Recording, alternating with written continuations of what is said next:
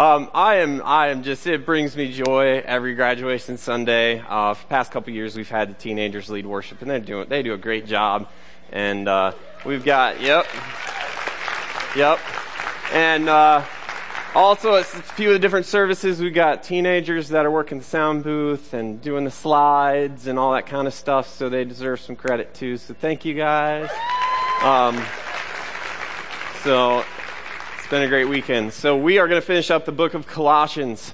So open up the book of Colossians chapter 4 if you would. And we, there are some uh, sermon notes in your, in your worship folder if you want to pull that out. It's just a bunch of blank lines that you can take a lot of notes on. So um, I worked really hard on that one. Um, Colossians chapter 4. We're going to start in verse, we're going to go from verse 15 to verse 18, and we actually have a lot of work to do in those few verses. So let me pray for us. Father, we just thank you for the opportunity to dig into your word. We thank you that you have brought us here today to um, worship you, to gather as fellow believers. We thank you that you have sent your son Jesus to die on the cross for us and that he rose again. We thank you that you have um, just put us all in the stage of life where we are. We thank you for those who are graduating or have graduated. We thank you that you are going to lead them, and we pray that you will, and we pray that they will listen. Help them to be sheep who hear your voice. And uh, Father, we just thank you for what you're going to do this morning. I pray that your Holy Spirit will teach us the deep things of God that only He can teach. And um, Lord, just thank you for what you're going to do this morning. In Jesus' name, amen. All right, Colossians chapter 4. Uh, we're going to start in verse 16 before we start in verse 15. Paul says, And when this letter has been read among you, in verse 16, Paul says, When this letter has been read among you, he values God's word to his people being read among his people. He has an expectation that you're going to hear from God's Word. He has an expectation that you're going to listen. And Paul found it important for his people that he is writing to, that he realizes are God's people. He, he realizes that it is of the utmost importance for them to hear from God. And so that's what he's, that's what he's saying here. When this letter has been read among you, it's quite an expectation. Um, I'm so glad that at New Life we teach the Bible. That doesn't happen in every church, believe it or not. Um, I'm so glad that we are uh, we are committed to teaching our kids the Bible too. And I think we need to value God's word just as much as Paul did with the people that he wrote to. And the, the great thing is, we have it at our fingertips. Right? We have it, you know, in written form in any language you want. We have it on a phone. We have it on an iPad. We have it on our computer. We can pop in a CD in the car and listen to the Bible read to us. So we have every advantage to hear God's word being read to us that they didn't have. They had like one letter.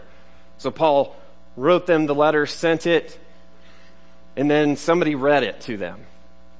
And, and imagine the people who were there uh, waiting in anticipation for what Paul has told them and what God has told them.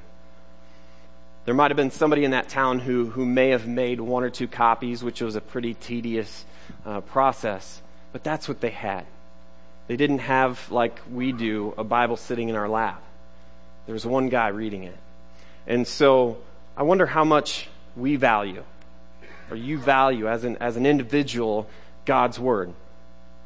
Valuing it over even a sermon. Valuing God's Word even over your favorite devotional valuing God's word over your favorite nice moral story that you might like to tell. Moms and dads, we've been given the, the obligation, and especially us as fathers, to train our kids and bring them up in the instruction of the Lord. We cannot instruct our kids in the Lord if we don't read His Word to them. Parents, are you reading God's Word to your kids? Because it's right at your fingertips. Husbands, we are, as Ephesians says, we're, we're to wash our wives with the water of the word. So when our wives come to us with whatever it is, a, a problem, a concern, a thought, is our first thought to be, I'm going to go to God's word and see what he says about it. Because I'm told as a husband to wash my wife with the water of the word, not with what I think, not with what I think might make her feel better, but with what God's word says. Paul valued God's word, and we need to do the same thing. So I want us to imagine the Christians at Colossae, okay? And they are in someone's house, probably Philemon's house, as we learned a couple weeks ago. And they're all there in anticipation to hear God's word read, to hear the letter from Paul that he sent. And they're all sitting there and they're listening, and they get to chapter 4. There was no chapter verses back then, but for our sake, they got to chapter 4 and verse 7. As we learned a couple weeks ago, all of Paul's ministry team that traveled with them, some of them, the people listening to the letter being read, some of them they knew, some of them they didn't know but have heard of, some of them they have you know, just, just heard stories about, or some of them might have personal experiences with these men. And so imagine sitting out there and hearing these, uh, these greetings and these encouragements and prayers from these men about you. That's what they're hearing. And maybe for some of them, this is an, even an, an assurance that these men are still alive because they didn't have Facebook or cell phones or email. They didn't know exactly what they were doing. So for some of them, this was, wow, I'm glad they're alive. I'm glad they're doing well. I'm glad they're praying for me. So let's just quickly recap those men for us uh, today. So they, they hear about Tychicus, one who is faithful and an encouraging servant. They hear about Onesimus, who is a Colossian himself, one of them. And many of those who were sitting there listening knew that he had a shady past. But now he is a beloved brother who wants to tell them of all that God is doing in his life and travels with Paul. They hear about Aristarchus, who's been imprisoned with Paul, and he's suffering for the gospel on account of them. They hear about Mark, who's been restored to Paul's list of faithful ministers, who has written an account of Jesus' life and his gospel, which is named after him. They hear about Jesus Justus, who is a Jewish convert and has been a great comfort to Paul. They hear from, again, one of their own, Epaphras, or Epaphras. I think it's more fun to say Epaphras, but whatever. They hear from Epaphras, who works hard and has been away from them, traveling with Paul. And Paul says that Epaphras has agonized in prayer for them. When was the last time you agonized in prayer for someone? When was the last time someone asked you, Can you agonize in prayer for me? And Paul also mentions Luke, the doctor who wrote the Gospel of Luke in the book of Acts. And then he mentions Demas. Isn't it good to hear from people you haven't heard from in a while? My friend Clay Whipple, wherever he is, came over there, and I'm like, oh, it's Clay Whipple. I haven't seen Clay in a while. Isn't it good to, to see and hear from people you haven't seen in a while? Who needs to hear from you this week? Who needs to hear that you're agonizing in prayer for them? Who needs to hear an encouragement that you're praying for them? Who needs to hear about your work for the Lord that you're doing?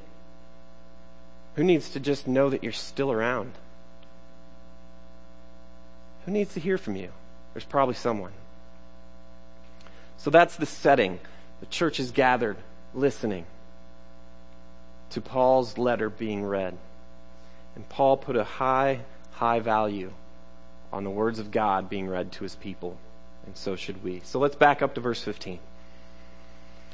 Paul says, Give my greetings to the brothers at Laodicea and to Nympha and the church in her house. So, a couple things about this verse. He says, Give my greetings to the brothers at Laodicea. So, he says, The greetings that you just heard from all of the ministry team, the people that travel with me, get, take those greetings over to Laodicea, which was a city about 10 or 15 miles away from Colossae. So, he says, I want you to send those greetings to them as well. It's not just for you, it's for those people. But he said it's not for just any of those people. He said it's for the brothers. Whenever you read in the Bible the word brothers or sisters in the New Testament, most of the time it's not talking about an actual brother or sister. I've had young people ask me, wow, did Paul have like a hundred brothers and sisters? Because he calls everybody brother and sister. It's just referring to other Christians, if you didn't know that. It's just referring to other Christians. So he says, Give my greetings to the brothers or brothers and sisters at Laodicea, and to Nympha at the church in her house. A couple things about that. The word church in our culture. Most of the time we say, I'm going to church. That activity is happening at the church. And we're talking about this building we're in. When the Bible says the word church, never, not one time is it talking about a building. The Bible says that we as Christians are the temple of the Holy Spirit. We are the temple of God. This is not the house of God. although some of us like to call it that. If you're a Christian, if Christ is within you, you are the house of God. You are the temple of God. If this place burned down tomorrow, we would still have the church. The church is made up of Christians. It's built with bricks. Or it's not built with bricks, it's built with believers. And we've got to remember that. That might change the way we talk a little bit, I think, about church. How about I'm going to join with the church in worship today? What if you said that to your coworkers? What did you do this weekend? I joined with the church to worship today instead of I went to church. Another thing um, about the brothers. John 1:12 says this, "But to all who did receive him, who believed in his name, he gave the right to become children of God." So we're called brothers and sisters because we're the children of God the Father. When we have received Christ and the gift of eternal life that God has offered to us, and we believe in who Christ is and what he has done, we become brothers and sisters. We become part of a family that can't be broken. We become children of a Father who will never leave us or forsake us. We're part of the family of God, and that's why Paul uses the word brothers and sisters so much. So let's look at a, a definition as well of the church. The church is the community of God's redeemed people, all who have truly trusted Christ alone for their, for their salvation. It's created by the Holy Spirit to exalt Jesus Christ as Lord of all. Christ is the head, Savior, Lord, and King of the church. The relationship between its members results from their common identity as brothers and sisters adopted into God's family. The identity of this family is grounded in Christ's person and work and therefore transcends any earthly distinctions of race, class, culture, gender, or nationality. True Christian fellowship is divinely brought about by God for the purpose of displaying and advancing God's kingdom on earth. And as Christians love one another and submit to the lordship of Christ, they show glimpses of heavenly realities that are to come. A building can't do that. But a bunch of people that God has changed can do that. So when we talk about the church in Nympha's house, Paul wasn't talking about a building that was built inside of a house. That'd be pretty stupid.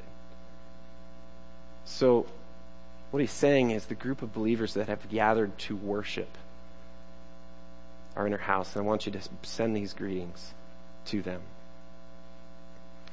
Now to verse 16, where we started. When the letter has been read among you, what does he want him to do? He says, have it read to the church of the Laodiceans. So he not only wants the greetings to be sent to the Laodiceans, he wants the letter to be sent to the Laodiceans. Now that would be pretty hard. If you or I held a letter of Paul in our, in our hands, and it was the only one, it'd be kind of hard to let go of it. But that's what he said to do because Paul values God's word being read to his people. And so he says, go take it to them, give it to them so that they can read it. And then get their letter and you read that. So they're swapping letters, they're trading letters. And we really don't know what, what the church of, or the uh, letter to the Laodiceans was. Some people think it's the uh, letter of Ephesians that, that we do know traveled around from city to city. So they might have had that and they, they wanted them to read that. It might have been another letter that he wrote to the Laodiceans. We don't know. But the main point is that Paul knew that it was important from God, for God's children to hear from their Father. How much are you hearing from your Father lately in reading His Word? Look at verse 17.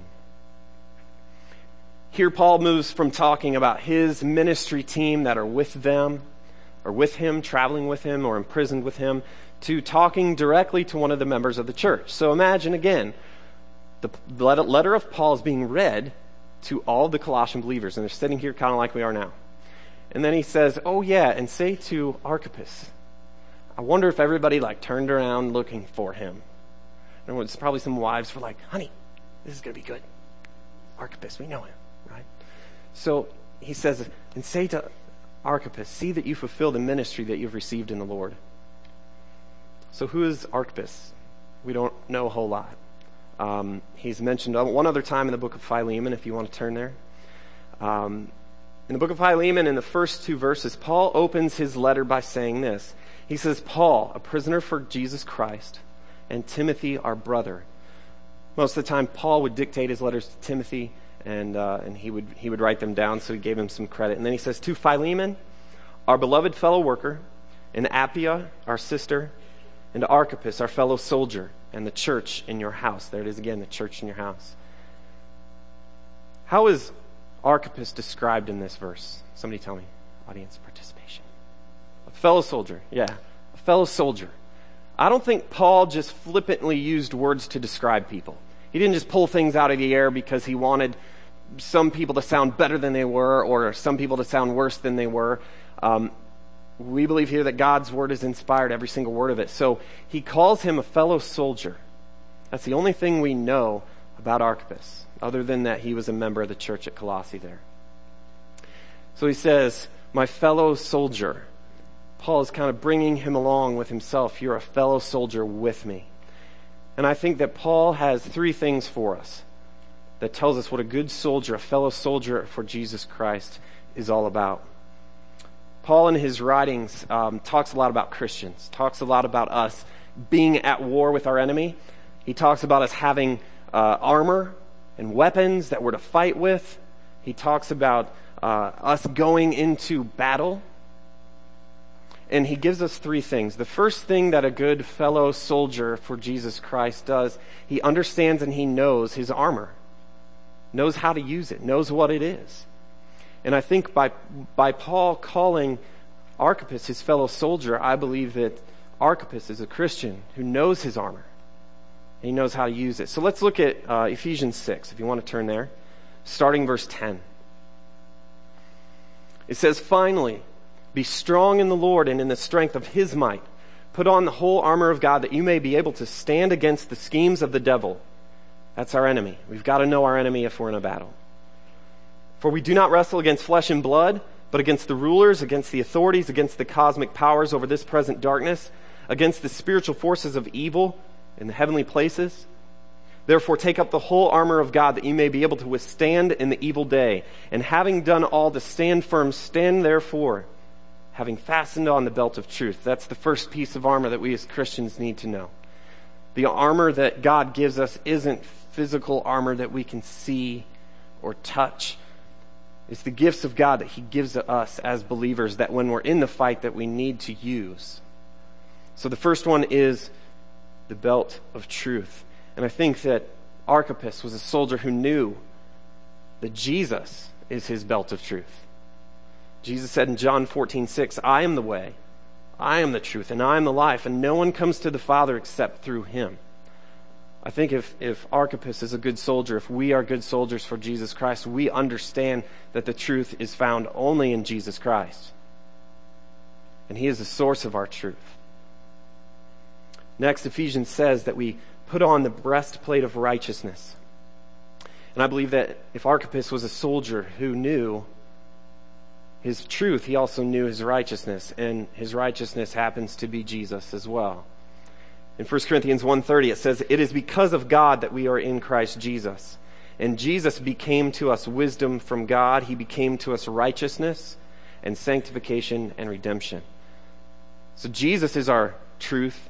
Jesus is our righteousness. And in order to be a good soldier for Jesus Christ, we know, need to know that he is the one who is our armor.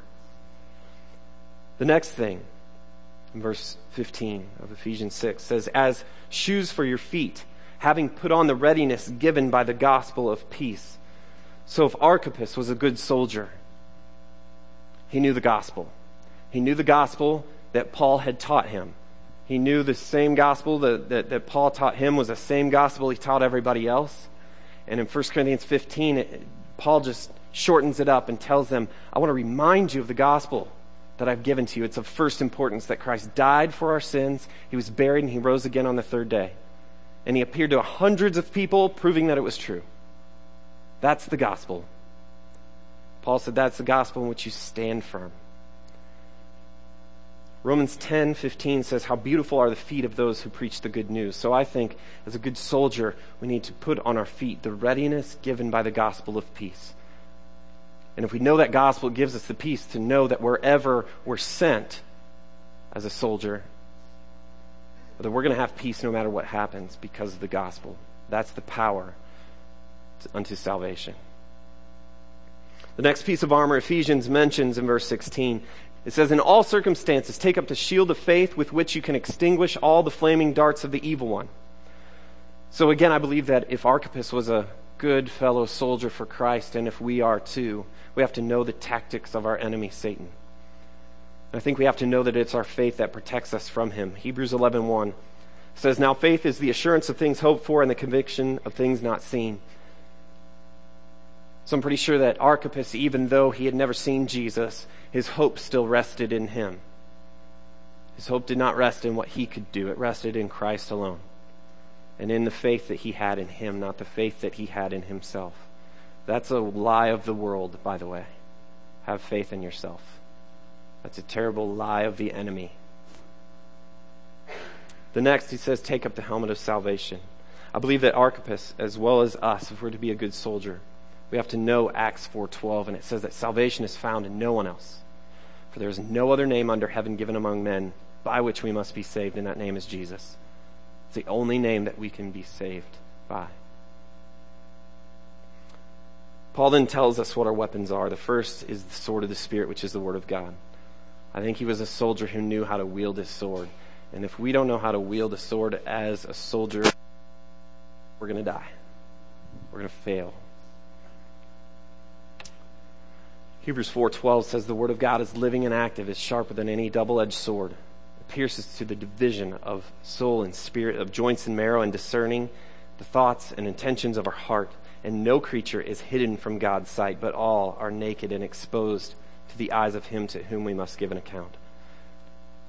We've got to know the Word of God better than we know any other book or any other movie or any other TV show. We need to know God's word because that is the weapon that we have against our enemy. That's what God has given us. The next thing he says, praying at all times in the Spirit with all prayer and supplication. I believe that Archippus was a soldier who knew James 5.16. It says that the prayer of a righteous person has great power as, as it is working. Or as I memorized it a long time ago, the effectual, fervent prayer of a righteous man availeth much. Sounds better. The effectual, fervent prayer of a righteous man availeth much. And if we are to be a good soldier for Christ, we have to be fervent prayers. A soldier knows his armor. How well do you know your armor? Our armor is Jesus Christ. He is our truth, our righteousness, our salvation. He's our word. How well do you know the armor that God has given you? And if you don't have armor, the enemy the enemy's going to attack anyway, if you, but if you don't have armor, it's not going to look too good for us, right? So we have to know our armor. I believe the next two thing, things Paul uses to describe a good soldier of Jesus Christ are found in 2 Timothy. If you want to turn there, chapter 2, 2 Timothy chapter 2, starting in verse 3. Paul tells Timothy, now, he says, share in suffering as a good soldier for Jesus Christ. Paul wanted Timothy to know that soldiers suffer for Jesus Christ. There's always the possibility that you are going to suffer. And I'm not sure, I don't think many of us have suffered uh, a whole lot um, for Jesus Christ. Maybe some of us have. I'm sure some of us have. But um, Paul really knew what suffering was like. And that's why he could, could come along Archippus and say, You're a fellow soldier. You're with me. I've suffered too. Endure it. And I wonder if Paul knew we don't know, but I wonder if Paul knew that Archippus was suffering for his faith. Maybe he was getting ridiculed. Maybe he was getting beaten. I have no clue. But maybe Paul knew that this, just this little prodding of keep going, Archippus, is what he needed to continue. Paul knew something about suffering. In 2 Corinthians 11, let me read this to you about Paul's suffering. He says, I've had many imprisonments with countless beatings, often near death. Five times I received at the hands of the Jews 39 lashes. That's what Jesus received before his crucifixion. Paul received it five times. Three times I was beaten with rods. Once they stoned me.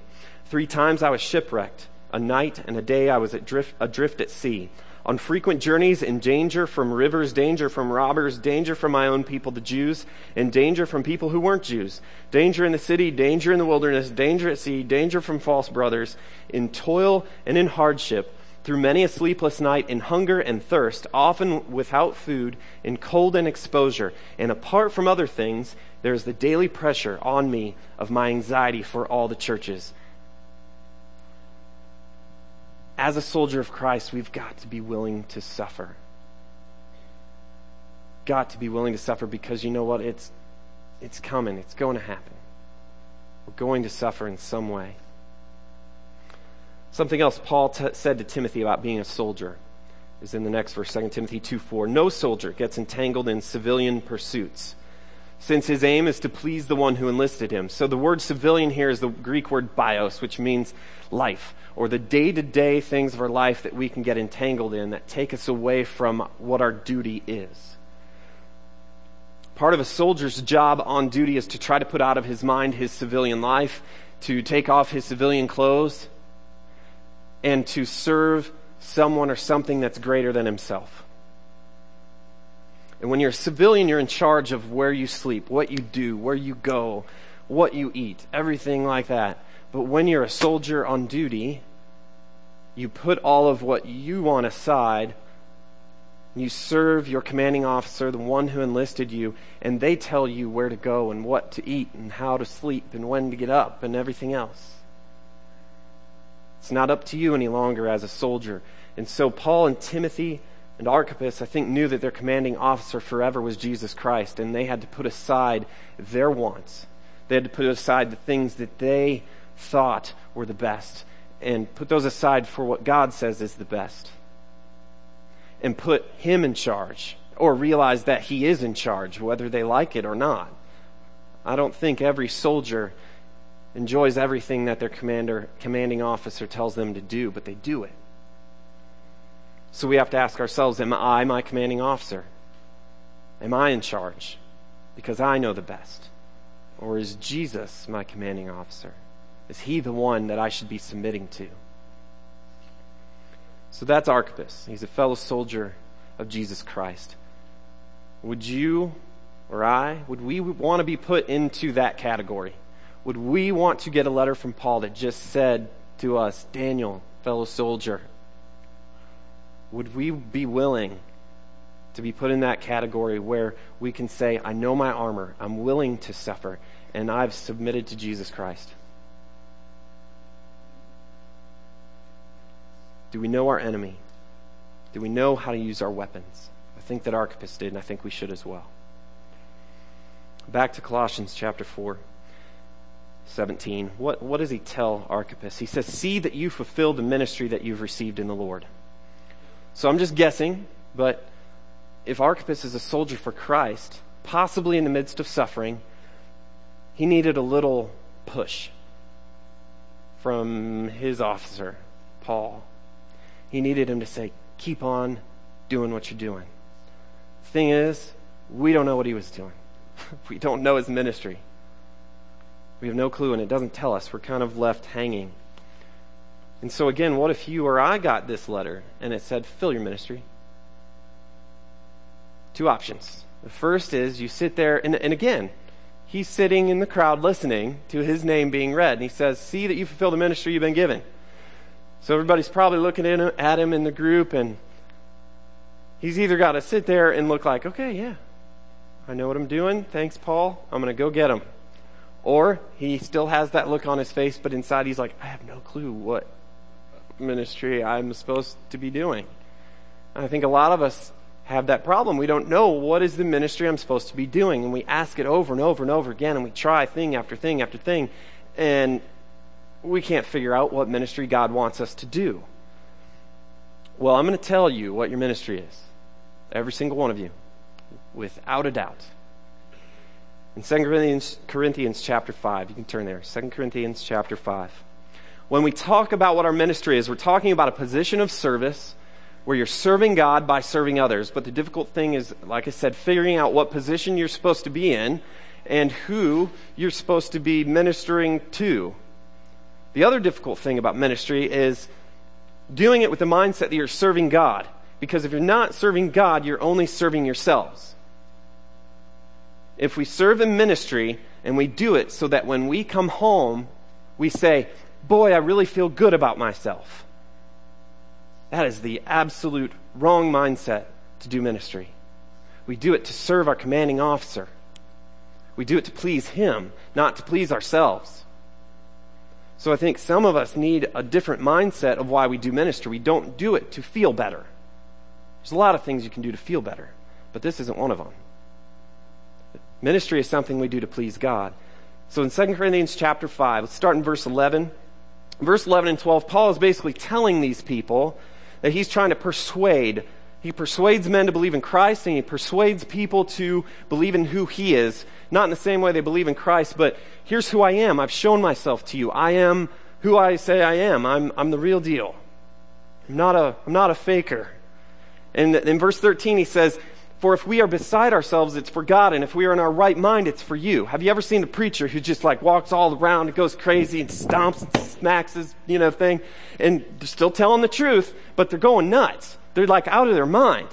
Okay, so there were people in Corinth who were like, that Paul guy, he's out of his mind. He's a nutcase. And then there's other people, they, uh, those people we're talking to, and they're like, that's not Paul. Paul's not out of his mind. He's in his right mind. He's pretty calm. He's, we've had great conversations just sitting around drinking coffee. And they're like, no, he's, he's nutso. So, why do we, why do teachers, preachers do that kind of thing? Why are some points, why are they really passionate and smacking their hands on things? We don't see that a whole lot around here, but why do they do that and act nuts? But then why are sometimes, you know, you can just have one on one conversation, it's so calm and nice and they've got everything in order and why? Why do we do that? Paul gives us the answer in verse 14. He says, For the love of Christ controls us. Another version says, compels us.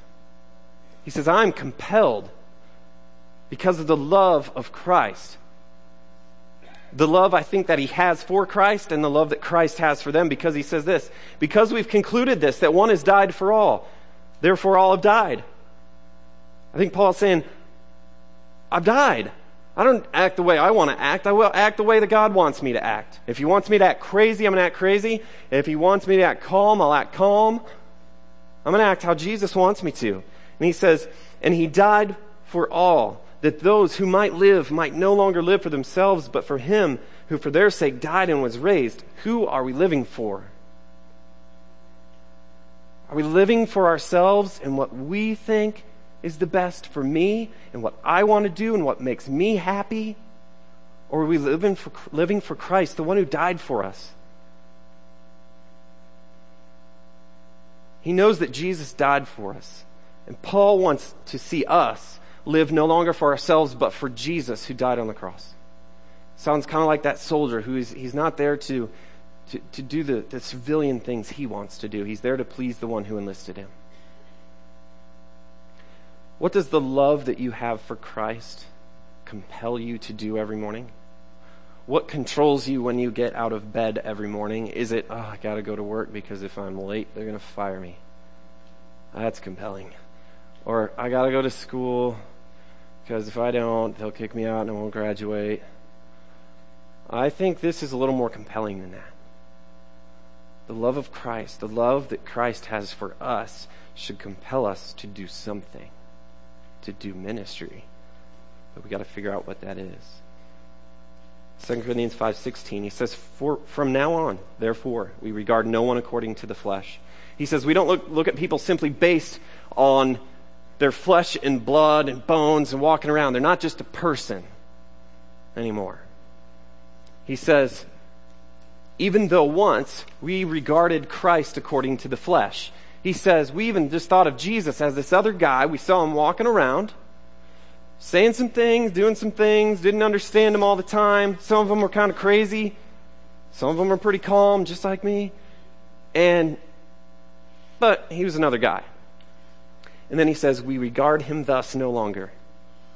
Paul says, I don't think about Jesus that way anymore.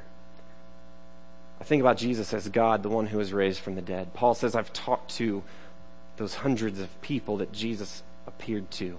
And Jesus is real. And Jesus appeared to Paul in a pretty significant way when Paul was a guy who killed the kids of God. We talked about being children of God. We talked about being brothers and sisters. Paul killed God the Father's children and he put them in prison. And then God met him and changed him. And now Paul is saying, we, I regard Christ no longer the way I did because he is God and he's changed me. How, how do you regard Christ? Is he just a nice guy who there's a good book written about him? Is he, you know, a guy who said some good things? He's just like any other prophet that we talk about, or just a good guy? Or maybe you think he was a wacko. Maybe he was one of those nutcases out of his mind. I hope all of us in this room get to the point where we say, I regard him thus no longer. And come to the point where we believe that Jesus is God. He's who he says he is. And then verse 17, therefore, if anyone is in Christ, it's just another way of saying if you're a Christian, if you believe in Christ, if you have put your faith in Jesus Christ, if anyone is in Christ, he is a new creation. The old, the old sinful flesh is gone and the new has come. The new life that we have in Jesus has come. We're a new creation. So he says, I don't think about people when I look at them at work or in the hallways of school or walking on the sidewalk. I don't just see them and think they're another neighbor or they're another person going to school or another person working. They're a person, a lump of flesh that God can transform and change. That's how I see him. And he says in verse 18, all of this is from God. So all of the new creation of who we become, all of the, uh, I think about people differently now. I don't just see them as people, I see them as people God can change. All of that's from God. All of the way that Paul said, I used to think about Jesus one way and now I think of him another way. This is from God. It's not something I did. Because probably if Paul would have had his way, he would have continued killing and imprisoning Christians. But God changed him. All of this is from God. And then he gives a little sidebar. He says, Who through Christ reconciled us to himself and gave us the ministry of reconciliation. There is your ministry and my ministry if you are a Christian. Every single one of us. God gave us the ministry of reconciliation. There's no other place in the New Testament where it says God gave us, gave you or us a ministry of blank. From this point on, none of us should ever question what our ministry is. God gave us the ministry of reconciliation. To reconcile means to make right a relationship that was once out of whack. And this as God, through Christ, made our relationship with Himself right. That was once out of whack because of sin. He did that through Christ and His death on the cross and His resurrection. And then it says, he tur- and then He turns around and He says, and now I'm giving you, I've given you guys those of you who are new creations, those of you who are in Christ, those of you who've been changed by God, I've given you the ministry of reconciliation. This is the ministry I believe Paul was encouraging Archippus to do. Continue. See to it that you fulfill the ministry that I've given you to do, or that Christ has given us to do. If you ever get to that point, and you probably will, where you're like, I don't know what my ministry is. What am I supposed to be doing for God? Because God, I try all these things and it seems not to be working. Well, if it seems like it's not working, it's not working because the ministry of reconciliation is not part of your ministry. So, what is the ministry of reconciliation? We better figure that out. Verse 19, he says, That is, in Christ, God was reconciling the world to himself, not counting their trespasses against them, and entrusting us entrusting to us the message of reconciliation. In Christ, God was reconciling the world to himself, not counting their trespasses or sins against them. When we look at people, what do we see? Do we see, oh, those sinful people who don't believe in Jesus? Or do we see them as people who potentially might have their sins and trespasses and have had their sins and trespasses forgiven by Christ on the cross? That's how we need to view them. That's the beginning point of our ministry of reconciliation is how we view people. And a lot of us as Christians view people in a very terribly sinful, wrong way. We look at them and try to judge them based on how they look or how they may act without seeing them as someone that God loves, who He has died for. He's reconciling the world to himself, not counting their trespasses against them, and entrusting to us the message of reconciliation. The ministry of reconciliation always, always, always has the message of reconciliation along with it. You cannot have a ministry of reconciliation without a message of reconciliation. And the message of reconciliation is what we've been talking about around here for a couple years now, and that's the gospel. The message of reconciliation has been entrusted to us, believers, to share with the rest of the world. And God has said, This is your ministry. This is how I've chosen to have my word given to the people of this world. I've chosen you. And he says that in verse uh, 20. Therefore, we are ambassadors for Christ, God making his appeal through us. He says, We're ambassadors for Christ, and God is making his appeal through us. God is speaking through us his words, just like he was speaking through Paul. He's saying, i have given you the gospel. I've given you that, that, that Christ died on the cross for your sins. He was raised again on the third day. I've given that to you. Now you go out and tell people. And I'm going to appeal to people through you. So it's not just us at work, it's God who works in us according to his good pleasure. If we look back to Ephesians 6, where Paul was telling us about our armor, Paul says to Timothy right after it, he says, he says, Pray for me that words may be given to me, and opening my mouth boldly to proclaim the mystery of the gospel, for which I am an ambassador in chains, that I may declare it boldly as I ought to speak. If Paul had to ask people to pray for him that he would be able to speak the words that God wants him to speak, it's okay for us to ask people to pray for us as well. If Paul needed help, we need help. We need a lot of help. Who lately have you asked, Help me? Can you, can you pray that God would help me share the gospel with people at school or with people at work or with my neighbors? I don't even know my neighbors. Now I'm supposed to invite them to this neighborhood Bible club. Can you pray for me that I have the right words to say? When was the last time you asked for that? Because if Paul did, we can as well. It says, Pray for me that words may be given to me to opening my mouth boldly for which I am an ambassador in chains, that I may declare it boldly as I ought to speak. So, what does the ministry of reconciliation look like? It's a nice big word that we could throw around. Um, what does that look like? Here's what it looks like, I think. Probably some of you um, maybe help out here in our nursery. Let's just pick that one. You change diapers and you rock babies. Can I tell you something? That's not your ministry. Your ministry is to boldly proclaim the gospel to that little baby laying there. Will he understand it? I don't know. The Bible says that John the Baptist was filled with the Holy Spirit even in the womb. So it is the gospel that is the power unto salvation. Will that baby hear it? He'll hear it. The great thing is that baby won't talk back either. so you can practice, right? Practice on the baby. Okay? You can say, oh, I got that wrong. Let me try that again. And they're like, ah. Uh, you're rocking in the rocking chair, right? Somebody else is rocking another baby. What are you supposed to be talking about? The weather? No. Reconciliation, the gospel. Have you ever asked that person that serves next to you in a room here in this building? Tell me, tell me about what you believe about Jesus. When was the last time you shared the gospel with somebody? You know, I have, I'm having a hard time understanding this part of the gospel that we talked about. Let's talk about it. Let's figure it out. That's your ministry. Your ministry is not changing diapers and rocking babies. What if you work, what if you work with little kids or bigger little kids? I work with some bigger little kids that are bigger than me. And it seems like all you're doing, I describe it as herding cats.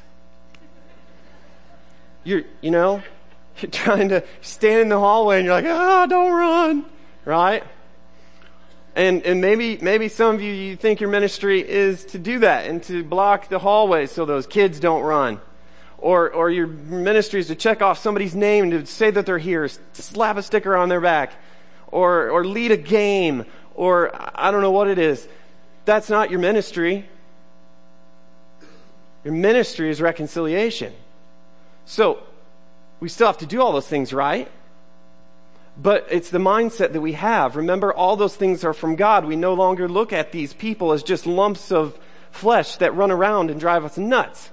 They're not just little lumps of flesh that, that we've got to keep controlled and, and that, that we just have to make sure they're here and that they don't run away. They're little lumps of flesh that God can transform and make a new creation. And God has chosen us to be a part of that. To, to use us to speak those words to them. So what if those of us who work with young people every week just pulled one, one kid aside, said, you know, did you have fun with the games? They're like, yeah. You know, that's a bad question. Like, that's what we all as parents ask, I admit. Did you have fun at church? Yeah. That's a bad question. Cause It just is. What if one week they didn't have fun and then they get all mad and, I didn't have fun at church? I don't know. So you pull this kid aside. Did you have fun with games? Yeah. Did you like the, know, opening songs? Yeah. You know, Billy, Susie, whatever your name is. I don't think I've ever asked you, what, what do you believe about Jesus? Because we're here, you know, you're here in a church, you know, and we talk about God. What do you believe about Jesus? See what they say. Don't just check a name off. That's no fun. It's fun to take a kid aside and say, What do you believe about Jesus? And see what they tell you. And sometimes they'll blow your mind away. And sometimes they'll have absolutely no clue. Okay?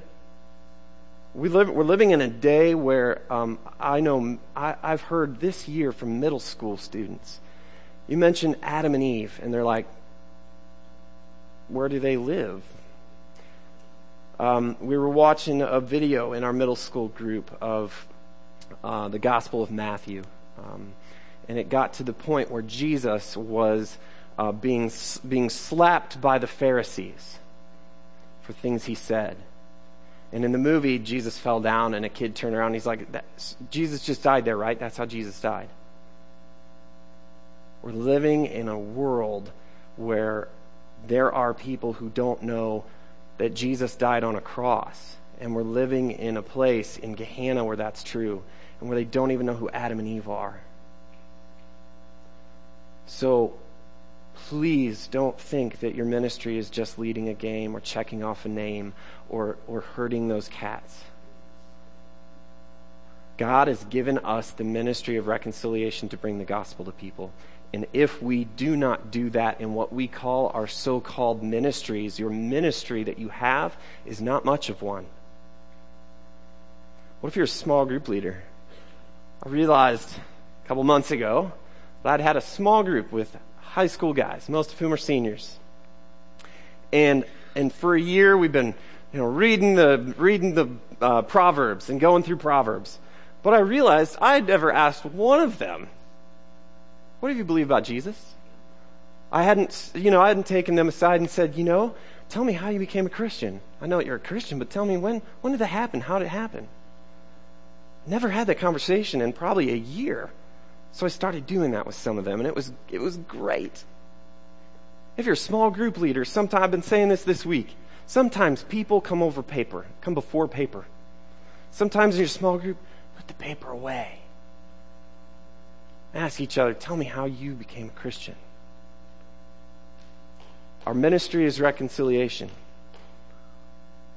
It's not anything else. Maybe you're placed at work. You're at work or at school where the ministry of reconciliation and being an ambassador is a little more difficult.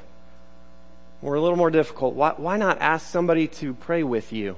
To pray for some people. My kids are sitting down here. What we do on the way to school they pick one kid from their class or their teacher and we pray for them. And in the prayer, usually it's the same prayer every day, right? same prayer. But at the end of that prayer, we say, and if they don't believe in Jesus, God help them to believe in Jesus someday. How simple is that? Pray for people. And then one day, maybe, maybe you'll have the opportunity where you just step, step out and share the gospel and see what happens. The gospel is the power of, for salvation to those who believe. It's not you who have the power, it's God who is at work in you. So maybe we need to take a step back a little bit from what we think our ministry is. And I guarantee you, if it is lacking the gospel, if it's lacking reconciliation, if it's lacking us sharing God's truth and God's righteousness and God's salvation, who's Jesus, to people, it is going to lack any growth, any transformation. So maybe we need to take a step back and evaluate what we're doing and how we're doing it in ministry. And if you're not in ministry, you know what? Sometimes we worry about what age we like of people or whatever. It doesn't matter.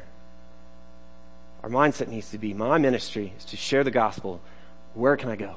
Because my feet have the gospel of peace there. So if I don't like middle schoolers because they're crazy, I'm still, I can still go there because the gospel is going to give me peace.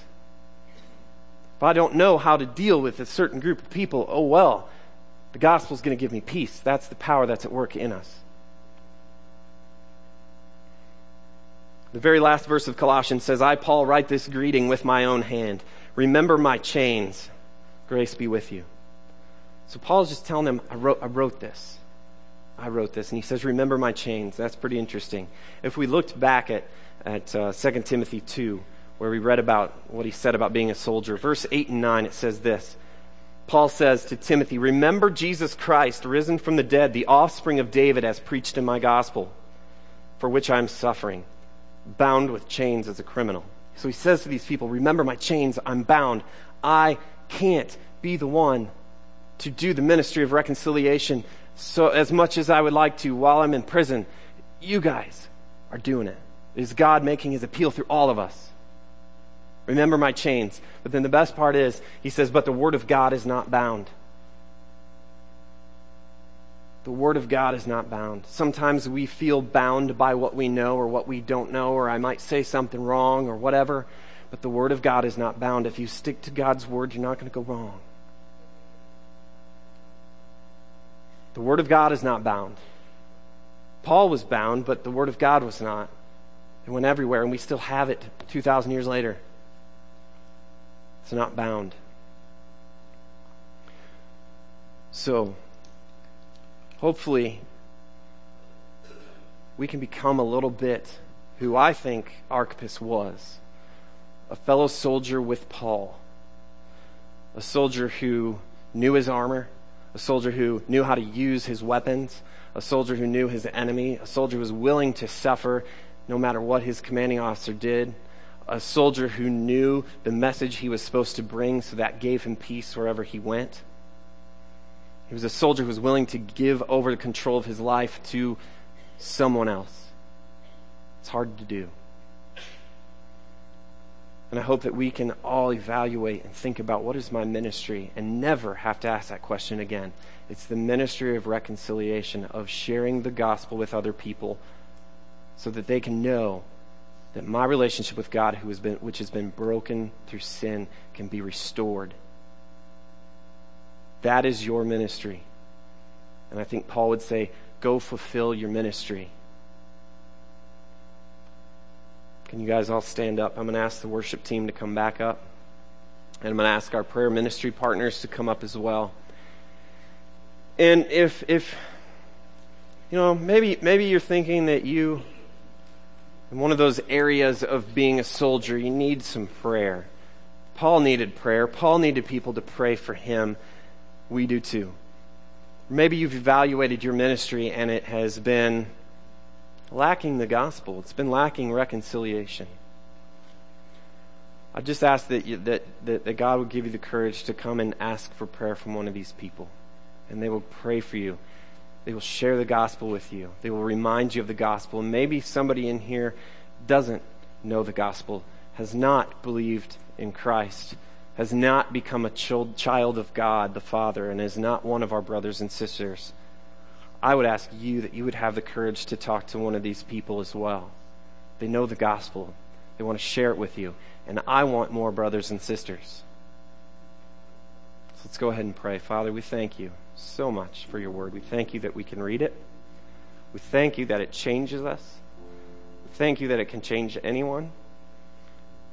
Lord, we just thank you uh, for the power that the gospel has. We thank you that we can we have salvation, we have righteousness and truth only in Jesus and nowhere else.